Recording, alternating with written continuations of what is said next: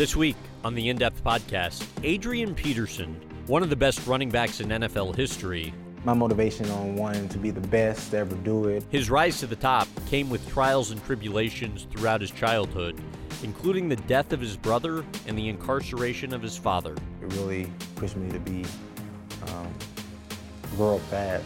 I found that, um, you know, adversity, it builds character.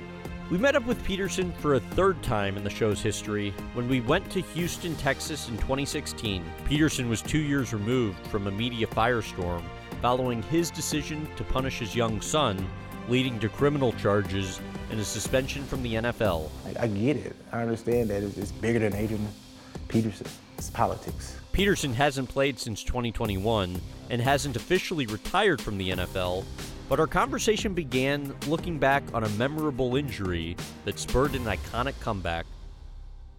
December 24th, 2011, Christmas Eve, Vikings, Redskins.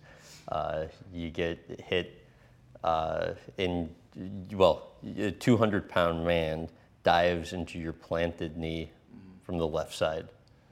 Take it from there. Man, I, I knew initially, like, I knew my leg was, was pretty much banged up pretty bad, you know. Um, I knew I had tore something, I didn't know exactly what it was. Um, but I just remember just the pain was, uh, uh, at the moment and initially too, how it happened was unbearable. It was just probably the worst pain I've, I felt. And, um, you know, so I remember the guys running out, Eric Sugarman, like, what's going on, bud? What's, what's wrong? they're trying to touch me. I'm like, don't touch me. Just let me, you know, let me, let me get my bearings. Let me.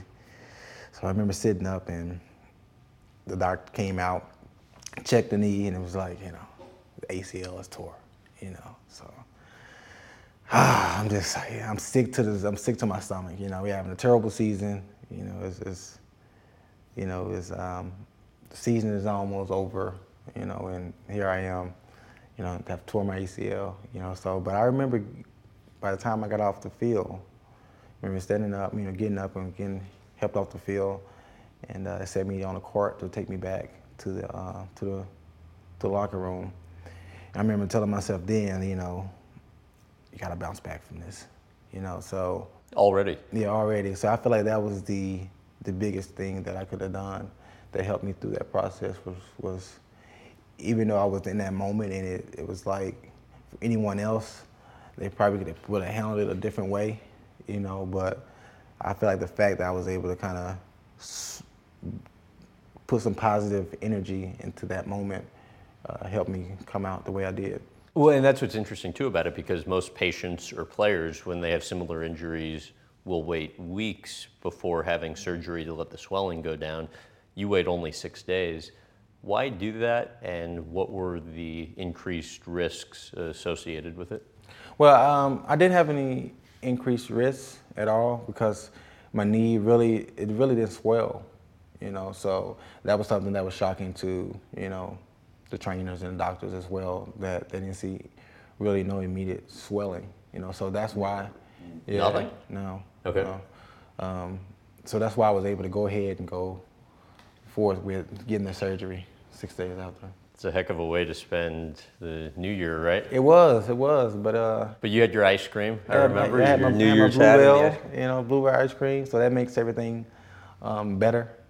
And uh, it was just uh, for me, it was like, okay, now the the hard part is is pretty much over with. Getting the surgery now the journey begins to come back. But isn't I mean that isn't the easy part getting the surgery, and then the hard part is what starts. No, for me the easy part was you know was just doing the work. You know, like the first six weeks was hard. You know, because you couldn't do anything. Because I really couldn't do anything. But the surgery wasn't. It really, you know, that, that it was more rough because just the pain, and then the first couple of weeks, just going through that like mentally. The first couple of weeks of after that surgery were really trying. Like they, I really was tested during that time. The toughest part of the whole rehab process for yeah. you would have been what?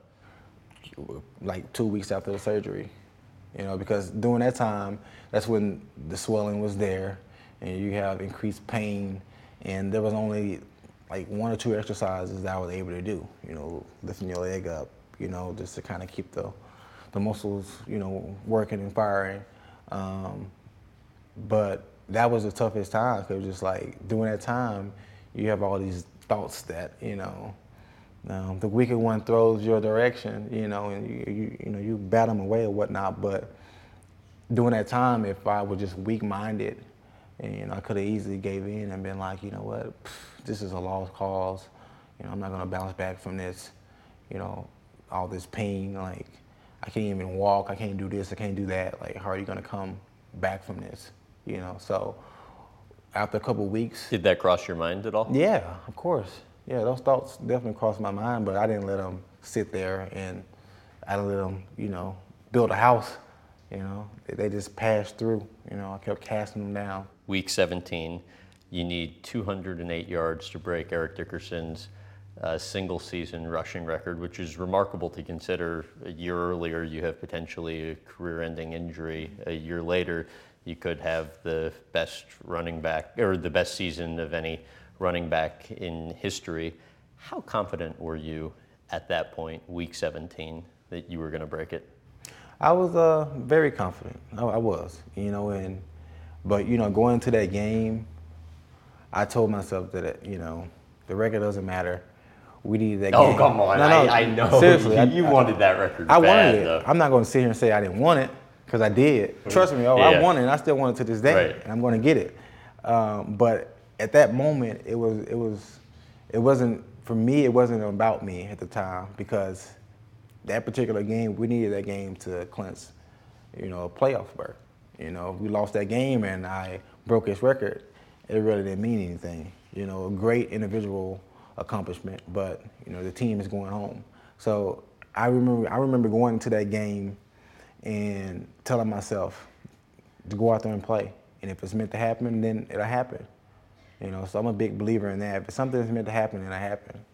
So that's how I was able to focus on helping my team and not focusing on trying to break Eric Dickerson record. You're tied at 34 in the fourth quarter. You have a 26 yard run. What are you thinking at that point? I'm thinking get to the end zone. You know, get to the end zone. I didn't know where I was as far as yardage or anything like that. But you know, I was thinking getting to the end zone. Now, hindsight, when I look back and I see that I was, you know, a couple yards short, it's like, man, I should have cut this way. You know, I should have cut that way. You know what I'm saying? But it all worked out. We won the game. You said um, you still, I mean, really want the record. Mm-hmm. What motivates you now? Yeah, just um, just to be the best. You know, just to be the best of what I do. Um, and along with that, you know, break records as well. You know, so that's a record. You know, Eric Dickerson was a guy that I, you know I looked up to. I love his running style. You know, people compared me to him, um, being from East Texas and, and things like that. So um, to break one of his records that has stood for so long, you know, um, that would be a great accomplishment.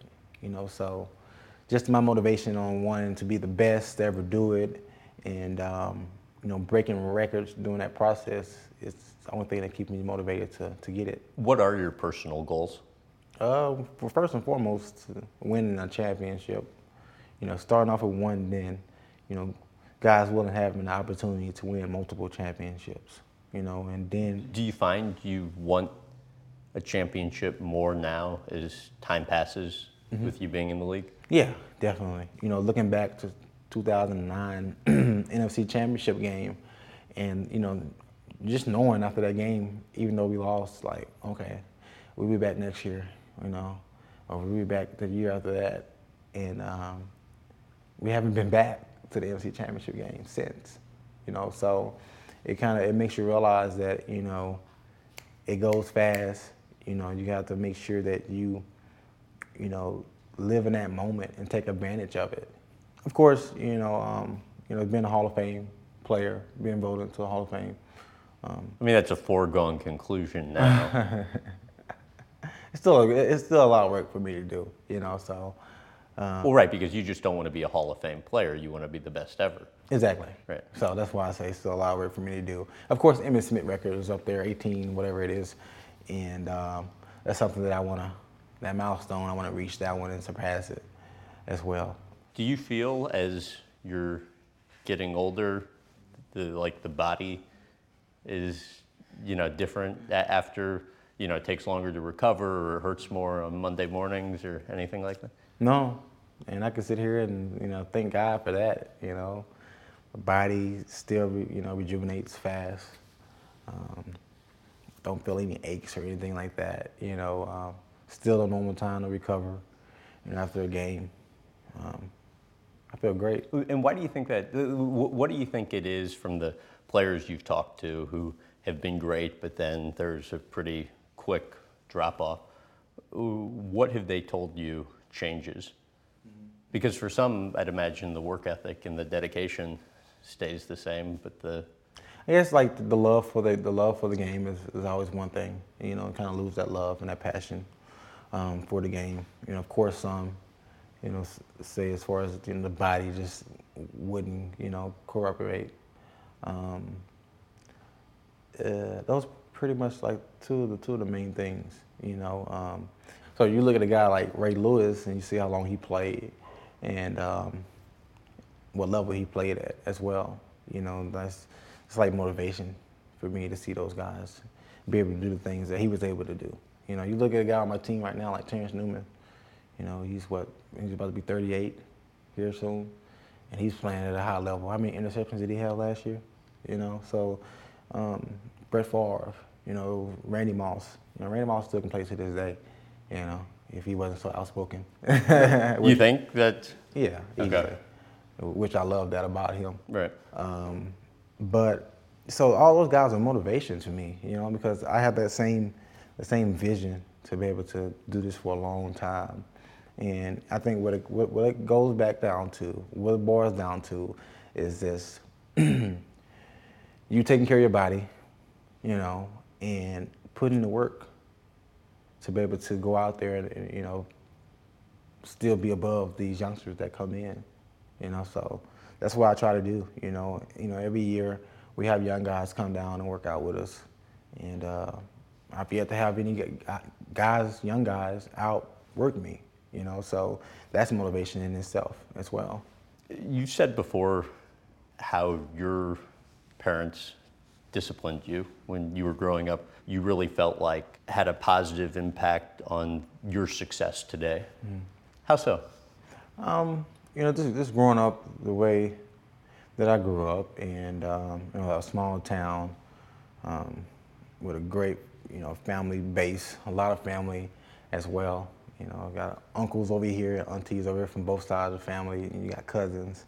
Um, so we always, we, we stayed into stuff, you know. You can, when you got, you know, four or five teenage or you know young man, you know boys especially. You, you know you always find things to get into and things happen. You know so I um, you know I often think back on the times where discipline had to come into play, and um, you know how I felt about it then, and as I got older, how I was able to look back and see how that affected different decisions that I made throughout my life, you know, and um, how it shaped me to be, you know, more of a stand-up guy and, you know, to try to, to do the right things, you know. So um, when I look back on it, I, I'm for sure, like I know, you know, the discipline that I received helped me become the, the person that I am today. And you guys, I mean, I think you had to pick out your own Yeah. switches at Yeah. time, right? Yeah. Like, what would give me a, an example? Uh, yeah, you pick out your own switch, just go out, you know, and grab a, a little switch off the tree, you know, pull the leaves off, and you know, you, you would get, you know, spanked with it if you, you know, act up too much, you know. So, um, I know back in, we got when I was growing up, and I know like my mom and stuff too. They they got with, with like extension extension cords With well. extension cords? Yeah. that doesn't feel good at all. But there's the switch, you know, it, um, it's the sting to it, and uh, it makes you get some act right. How well do you remember the time I think you're at school and your dad comes, you do something, he takes off his belt and gives you a whooping in front Mm-hmm. of like, you know, 20 other students.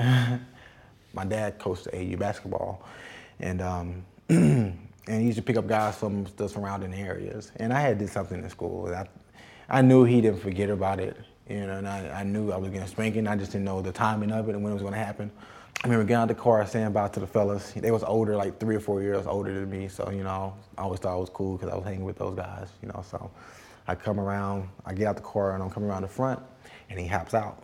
He was like, "Hold on, hold on, hold on," you know. He said, walk back and st- stand in front of the car.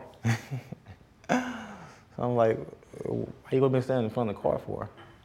And he went on talking about the situation and what I had done, and you know how it was just embarrassing, you know, um, and you know pretty much gave me his whole little spiel, you know. So he was like, you know, since you want to embarrass him, since you want to embarrass me, let me see how you like, you know, to be humiliated, you know. So I sat there in front of the car, you know, pulled my pants down, you know, waved at the waved at the guys as, as he spanked me.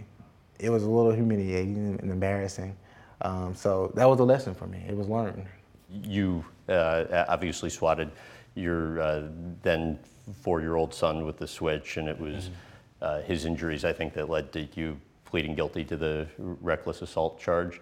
To what extent, if at all, looking back now, do you feel it crossed the line? Um, you know, I would think that um, you know any parent wouldn't intentionally, you know, harm their child. You know, and in my case, um, that was definitely, you know, what it was. It was purely trying to discipline them, and um, and unfortunately, because of errors on my behalf, it ended up differently.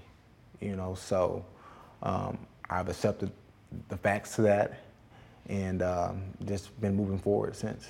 Take me through kind of the like step by step what happened on your end when you first see publicly everything coming out. Um, well, I want to say it was a, either a Tuesday or Wednesday.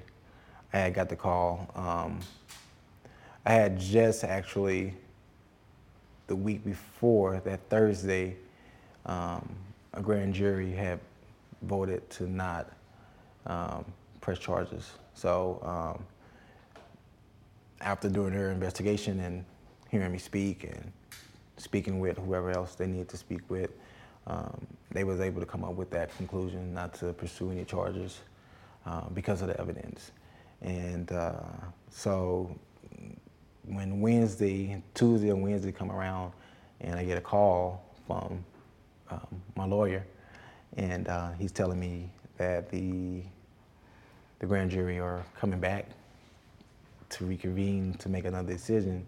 It kind of just it really kind of threw me off completely, and uh, of course I knew that it was going to be a guilty charge because you don't come back to say no bill again, you know. So uh, I was able to kind of get myself prepared for it. You know, I, I understood um, where where it was coming from. Um, it was way bigger than just me. You know, it was it was way bigger than just me. You know, so um, when I got the news, I was I had just finished up with practice. I actually got a call from my uncle, um, Chris, who actually was my assistant, and um, he pretty much gave me the rundown on what was about to take place. You know, so um, you know I ended up going to the house and um, just kind of sitting back and just just waiting for everything to kind of hit the fan. I know you well enough to know you can be an opinionated guy and have strong feelings on certain subjects. How hard was it for you at the time to avoid speaking out? it was hard. It was. It, it was. It, it was really hard. Um, it really was hard um, because, for the simple fact of how things transpired, I went from from you know okay this is behind me now um, to a couple days later, bam, it's you know it's right there all being painted across the world. It was hard for me to sit back and hold my tongue because there was a lot of moving pieces that were at play, and um, I wasn't able to sit back. I wasn't able to kind of voice you know, my opinion and how I felt and to point out different things. Having gone through everything you went through over the past couple years since the incident, what do you think you've most learned? Um, just not to be judgmental towards people. Uh, because, you know, after going through it, you know, um, and just seeing other people, you know, go through different situations as well, you know, just like, man, you know, you should really find out the details and, you know, before you sit there and start, you know, persecuting people and, you know, judging people. Um, so that was the biggest thing that I took from it, you know, is to, you know, don't be judgmental. Just leave it up to the one person to judge. NFL Commissioner Roger Goodell. I, I know originally you were um, disappointed when, prior to the meeting that you guys had, he had come out and said you failed to show meaningful remorse. Yeah. Um, what do you think about how he treated you through the process?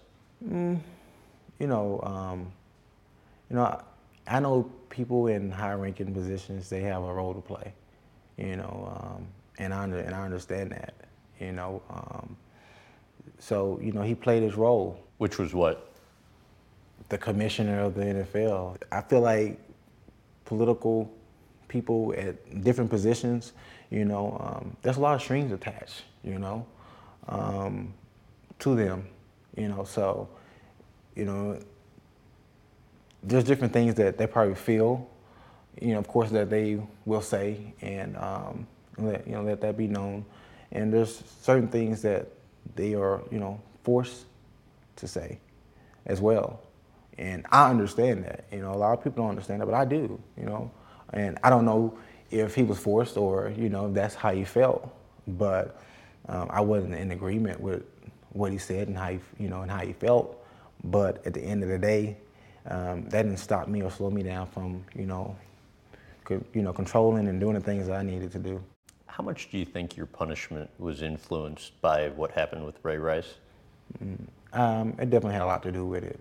Um, a lot to do with it. Um, it was, you know, I, I really um, could go into depth about it, you know, but you know, I'm, I don't even want to go there, you know. But it, it definitely it played a role. Um, but I understand that. Like I get it. I understand that it's, it's bigger than Adrian Peterson. You know, it's just it's politics. Um, You think the punishment was fair? the punishment? Um, no, no, not really. You know, um, I, I I missed the entire season. You know, um, you know, I was I was judged before I was actually judged. you know, um, but I'll I'll accept it. You know, because it didn't break me, make me a stronger person, smarter, more wiser individual. Um, you know, I was actually able to see people, a lot of people for who they who they really are, um, which is all the good and the bad? yeah, the good, the good, yeah, the good and the bad, definitely, the good and the bad, and but not change the way I feel or act towards that individual. Just, um, just having the knowledge of knowing is is what I was able to take away from it. At that time, what did you think the likelihood was that you'd end up back with the Vikings? Uh, at that time, um, I always knew inside that I would end up back with the Vikings. Really? Yeah, like, you know, when I I thought you were like heated at the time and you wanted out to, to like change the scenery. And I, I was. I wanted to change the scenery. I wanted to switch it up and just do something different. Um, not only because of the Vikings, but it was like the state of at the time, like the state of Minnesota. You know, like a lot of people had so much to say and didn't know anything about the situation. Well, you and know? the governor, what did he say? I mean, he came out and made Yeah, really strong remarks Yeah. against you. yeah. You know, you know, it's funny because the guy say, "I'll, I'll prepare, you know, um, a table for you to dine amongst your enemies," and it's, it's so funny. At the end of the season, towards the end of the season, I got invited to the, the governor's mansion to come over for tea, me and my wife, and uh, so I accepted it to to do that. At the end of this past season? Yeah, Really? After, I mean, what did he, he called you But a, like a public embarrassment or so, something like that at the height of I don't- all this was going on? I don't know, uh, but I, I got invited, and we actually haven't set it up to go. But they sent out the invitation, and I was like, hey, you know what? I'll, I'll get back and let you guys know. And I was like, yeah, of course, I'll go have have have dinner or tea with the governor. When you got that invitation, what are you thinking about after, you know, some of the comments that were made when everything was going on? You know, people are entitled to their, you know, opinion. Um, so you know, let them say what they have to say.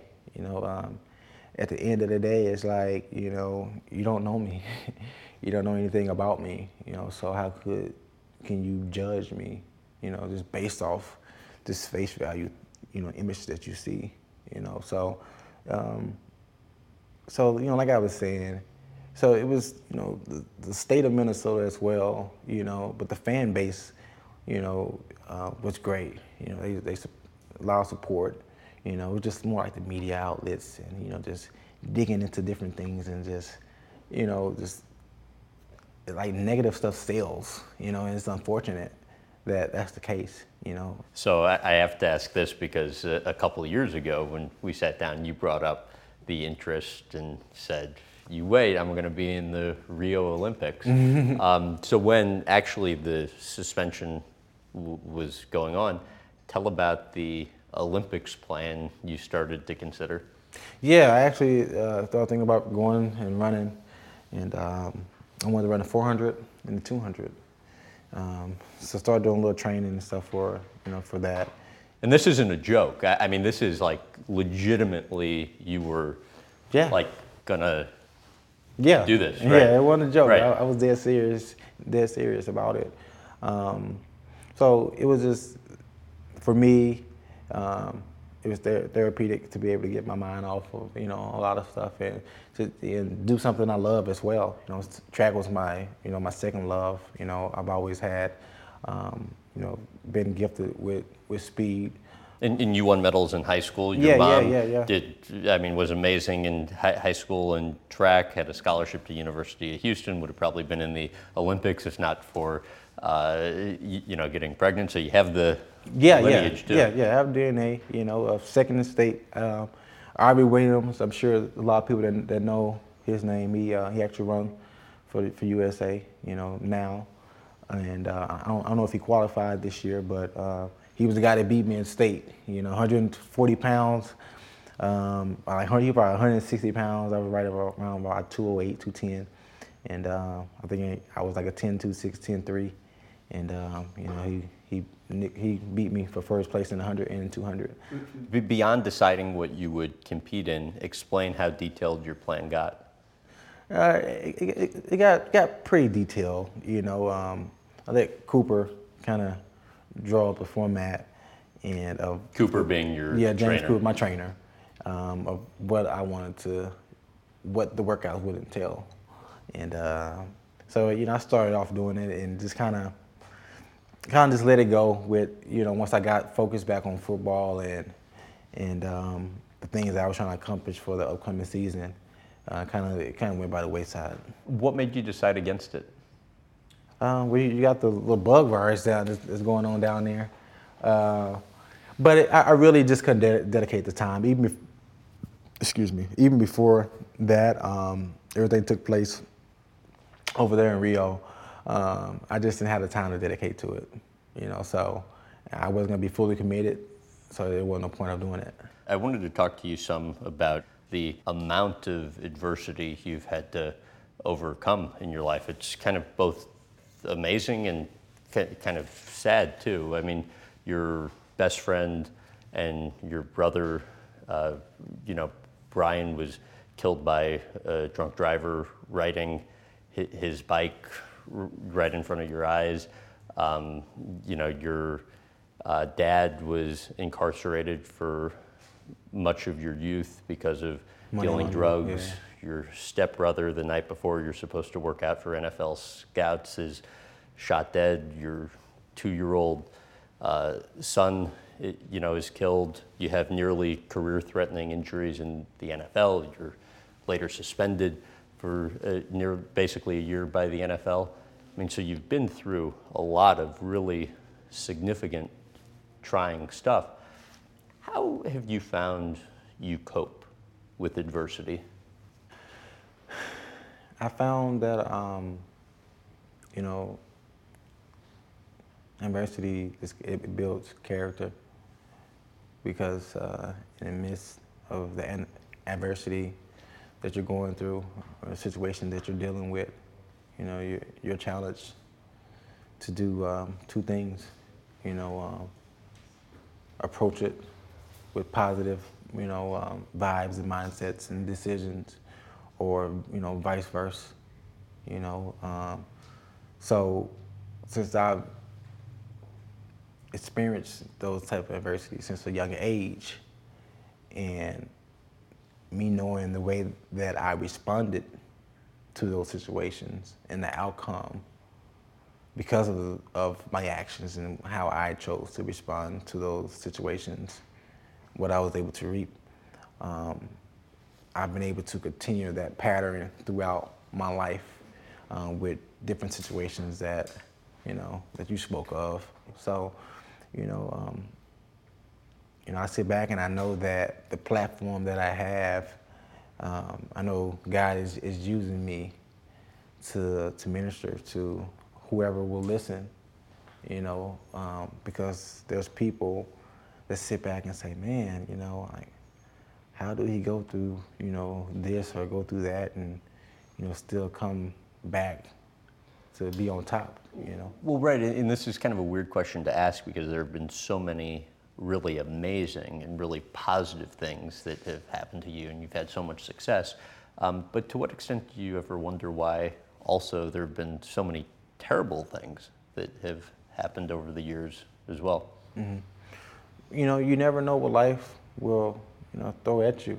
You know, there's a lot of things that you can't control. You know, um, there's a lot of things that your decisions that you make will bring upon you as well, you know, um, before you realize it. And then you got to shape back and refocus and lock back in to doing things the right way, you know. Um, but I don't know, you take the, you know, you take the good with the bad and, you know, you react to it in a positive way. You just kept, you just keep pressing forward. That's you know, ultimately, ultimately what you have to do. You know, you, you see so many people fail um, in life in accomplishing their goals because adversity hits and knock them down and they stay down. You know, we need to get more people to be able to get hit with, get rocked and shook with adversity, no matter what the situation is. We need them to be able to get back up and keep pressing forward um, until they see and accomplish you know, what they had set forth for themselves. When your brother Brian passed away, how did it impact you? It was devastating. You know, I cried so much, I, I had, I had no more tears to cry. And, you know, um, just seeing my mom and how she responded to it. You know, my mom cried for a year straight. You know, I sit up at night and couldn't sleep, just sitting there, listening to my mom cry, going in, you know, you know, hugging her, laying there with her, letting her know that is gonna be okay. You know, it really pushed me to be grow up fast. You know, just to be there for her. Um, you know, try to help be her backbone during that time when she was, you know, fragile. Um, you know, so it was decisions that I made. You know, hey, my brother was way, he was he was more talented than I can even imagine. You know, to be. You know, I could never beat him anything. Speed, you know, anything. Smart, bookworm. You know, so for me, you know, I said, hey, you know, the things that I do going here for, you know, playing this football thing, doing this football, you know, I'm gonna do it in remembrance of my brother, you know, and um, I use that as motivation and um, to to always do good and to accomplish um, you know, great things playing football to make my brother proud, you know. So uh, it helped me. You know, I, did, I wasn't bitter about it.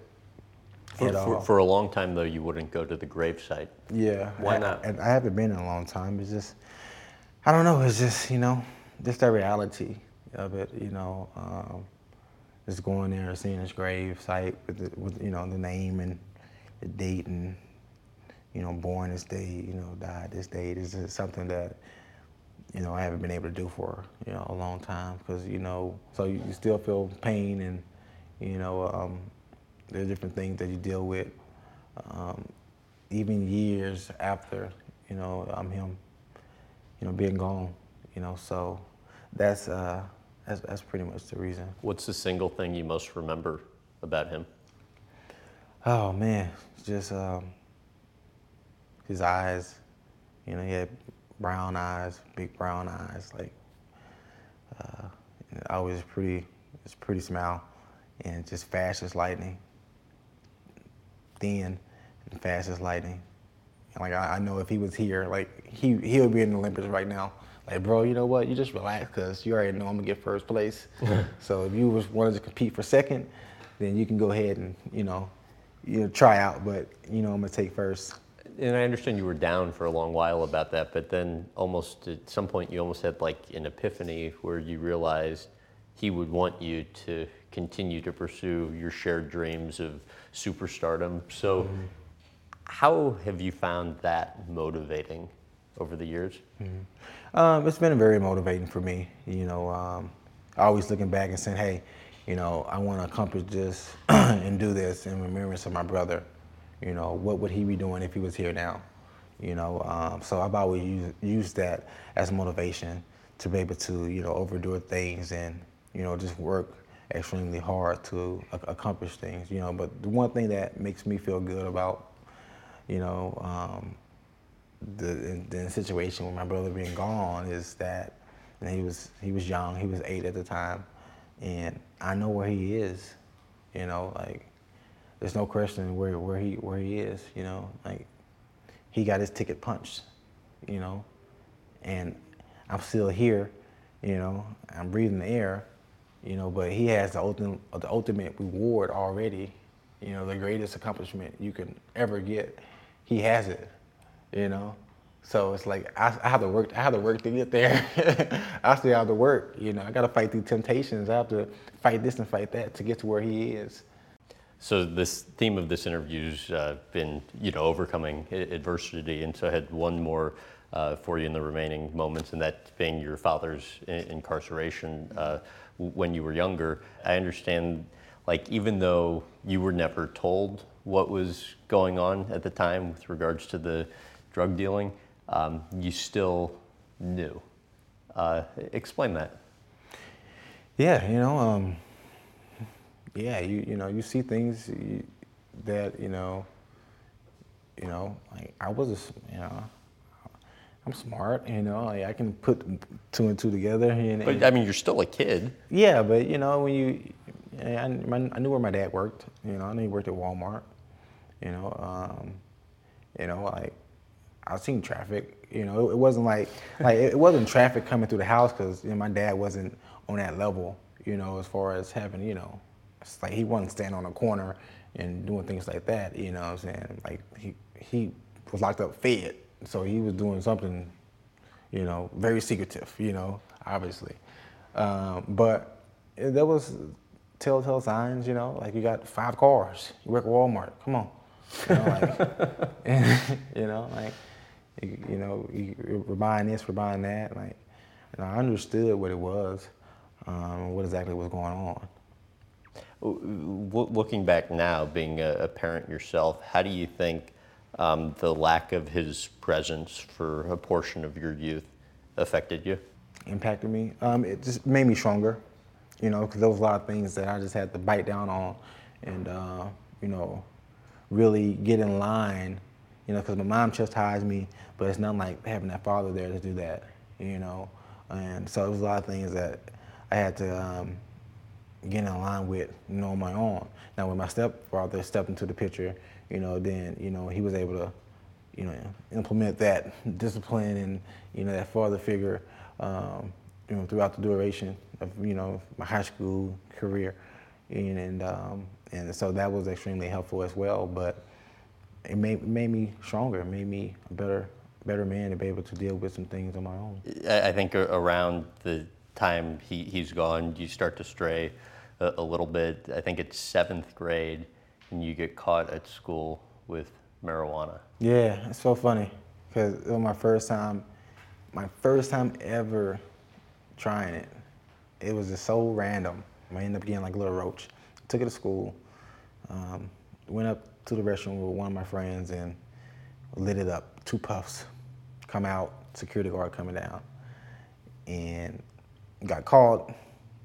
They took us to juvenile, suspended from school, to school, and um, that was my last time ever smoking. You know, my first time smoking, and you know, and nothing throughout middle school and high school. You know, I, I never did it, but that experience, uh, I'm able to look back now and say, man, you know, that kind of knocked me back straight. You know, because I had so much talent and I was wasting it because of, of you know doing foolish things. You know, and so I missed out on my seventh grade year of sports and things that I was trying to accomplish. Um, but in the midst of that, my decisions were to not let this, you know, knock me completely off my path. You know, so you know what, you know what, mom, I want to, I want to try to go to the crosstown school just to be around a different crowd of people, and um, You suggested that to your mom? yeah, yeah, yeah, yeah, yeah. You know, just to try and get a change of scenery. You know, um, and that's what I did. And came back that year, eighth grade year. We end up um, winning, winning district. You know, so and that's when that light switch kind of switched on. Like, okay, you know, this type of impact you can make if you really just stay focused on what you're trying to do and trying to accomplish. And I was going to say, what was it that made you start to really focus in on your goals? You know, just always, always having that, um, you know, that vision of making it to the NFL. Like I look past college, you know, I didn't consider college. It was like I'm going to play in the NFL. That's that's the only thing I thought. I'm gonna play in the NFL, NFL, NFL. You know, so um, just having that mindset, and then just going through things that I went through, and up to the eighth grade year, that whole situation and how it shaped out and just, you know just having so many people in my background like you know like my uncle here he played for he went to the university of texas um, you know 4.0 4.0 student there um, you know got drafted by washington redskins played uh, for about four about four or five years three three to four years in the nfl had a, another uncle that you know played um, for arizona cardinals for a little while Oliver brown and so, you know, I had the right people and the motivation, motivation, and motivation around me to see that, you know, it's possible and it can happen. You know, so all those things always were in the back of my mind, in my head, like, my uncles did it. You know, I can do it too. If a kid's watching this who comes from similarly tough circumstances, what would you want that kid to take from your story as motivation? Um, the number one thing is to, to, pray. You know, always keep God first in everything you do. You know, even you know, I'm not saying make wrong decisions, but you know, you're human, so and, and these kids are young. You're gonna make bad decisions. If if it's something that you, you do, you ask God to forgive you for it. You know, um, start making right decisions. You know, always have Him as the foundation that you that you stand on. You know, no matter what decisions that you make you know, and you, you make your decision based off of that, then you'll see yourself, you know, prosper. You know, when situations come, whether you, you, you lose a, a, loved one, whether you didn't pass, um, you know, a, class, so you have to sit out, you know, um, for four or six games, you know, whether, you know, you, you know, broke a leg or you, you broke an arm or, you know, you, you got evicted from, you know, your, your house, or you know you don't have anything to eat, whatever the situation is, if you look at that and you say, what can I do to make this better? You know, how can I climb out of this hole that I'm in? You know, you come up with that game plan and you stick to that game plan and have faith no matter who don't no matter who doubts you or who don't believe in you. As long as you believe in yourself and you have faith and you praying constantly and asking God to lead you and guide you in all your ways, you can have faith in yourself and you can accomplish so much, so much, no matter what path you take. I don't care if you gotta go to, JUCO or junior college for three or four years to accomplish a goal. You can get it done. There's so many different paths um, that you might have to take in whatever profession or whatever it is you want to do in life. There's so many different you know, routes that you might have to take. And some of them might be quicker than others, you know, but it's like, are you going to endure? Can you endure through the storm to be able to reap the reward? And that's what it boils down to. And if you're able to do that constantly, you know, then you will be successful. Thanks for listening to my interview with Adrian Peterson. To hear more from the running back, including details on his diet of spam and syrup sandwiches, go to youtube.com slash Graham Bensinger. And as always, please rate, review, and subscribe. Thanks again for listening.